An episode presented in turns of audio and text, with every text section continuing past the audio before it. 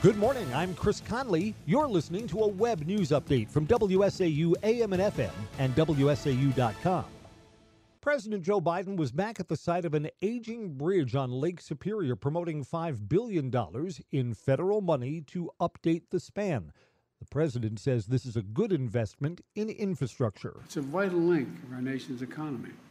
Every year, 950,000 trucks use the bridge to carry 3.4 billion tons of goods. The White House remains hopeful that senators will strike a deal on border security that could free up more funding for Ukraine. That's what Principal Dep- uh, that's what Deputy Press Secretary Olivia Dalton told reporters on Air Force One. There are reports that the deal is in jeopardy. Senate Minority Leader Mitch McConnell told Republicans at a private meeting that the negotiations are in a quandary and that Republicans should not work against presumptive nominee Donald Trump's border initiatives.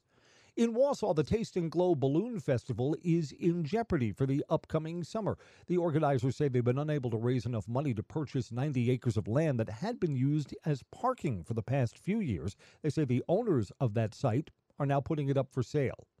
Both sides have completed their case in the Umberto Lowe homicide trial in Marathon County Court. Prosecutors rested on Wednesday afternoon. The defense wrapped up yesterday.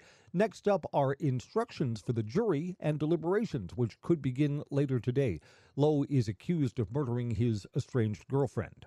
A 27 year old prison inmate said she was hearing voices that told her to kill her cellmate, an infamous woman who killed her husband, Cindy Schultz Juedes. Here's reporter Ted Allen. Taylor Sanchez is accused of killing Cindy Schultz Juedes in their shared cell at the Taycheedah Correctional Institution last July. Criminal complaint says a recorded conversation had Sanchez telling her mother she stopped taking her medications, was hearing voices, and killed her cellmate because she thought the victim was using her toothbrush to scrub the toilet. Sanchez was charged Tuesday with first degree intentional homicide in the death of Schultz Juedes, who was serving a life sentence for the 2006 murder of her husband. The Wisconsin Department of Corrections website shows Sanchez was serving a two year sentence for a battery conviction out of Kenosha County. A 26 year old man's being held on a million dollars bond after a stabbing incident this week at the Portage County Library. Frank Johnson is accused of moving forward with the stabbing after the victim refused to give him money for alcohol. The victim said no, and then Jackson became confrontational. He was kicked out of the library and later returned with a knife.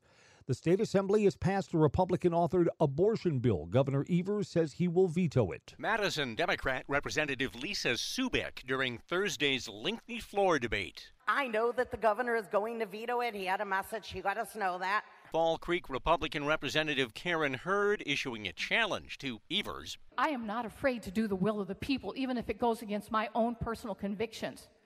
Is the governor of this great state also as brave? Well, the bill calls for a binding statewide referendum on whether abortion care should be prohibited after 14 weeks of pregnancy. Bob Hague, WSAU News. Wisconsin is one step closer to banning certain types of sex dolls that look like children.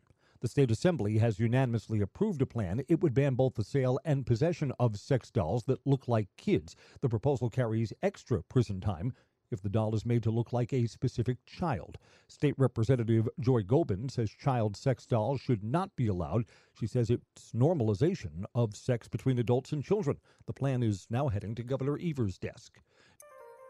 Now, the News 9 forecast for central Wisconsin. Here's meteorologist Brad Miller. Cloudy skies once again today with some rain and snow showers possible at times, especially from Wausau to the south. High of 37, light and variable winds. Any rain and snow showers come to an end overnight tonight. Still could see some patchy fog, though, with a low down to 31, light and variable winds. Staying cloudy again for your Saturday with a high of 38, winds out of the west 5 to 10 miles per hour. Got a little bit of patchy fog possible Saturday night, low down to 30. Mostly cloudy again on Sunday with a high around 35. That's your Storm Track 9 forecast. I'm meteorologist Brad Miller on AM 550, FM 99.9, WSAU. Get the weather texted right to your cell phone or smart device. Text weather to 39327. It's from WSAU and WSAU.com.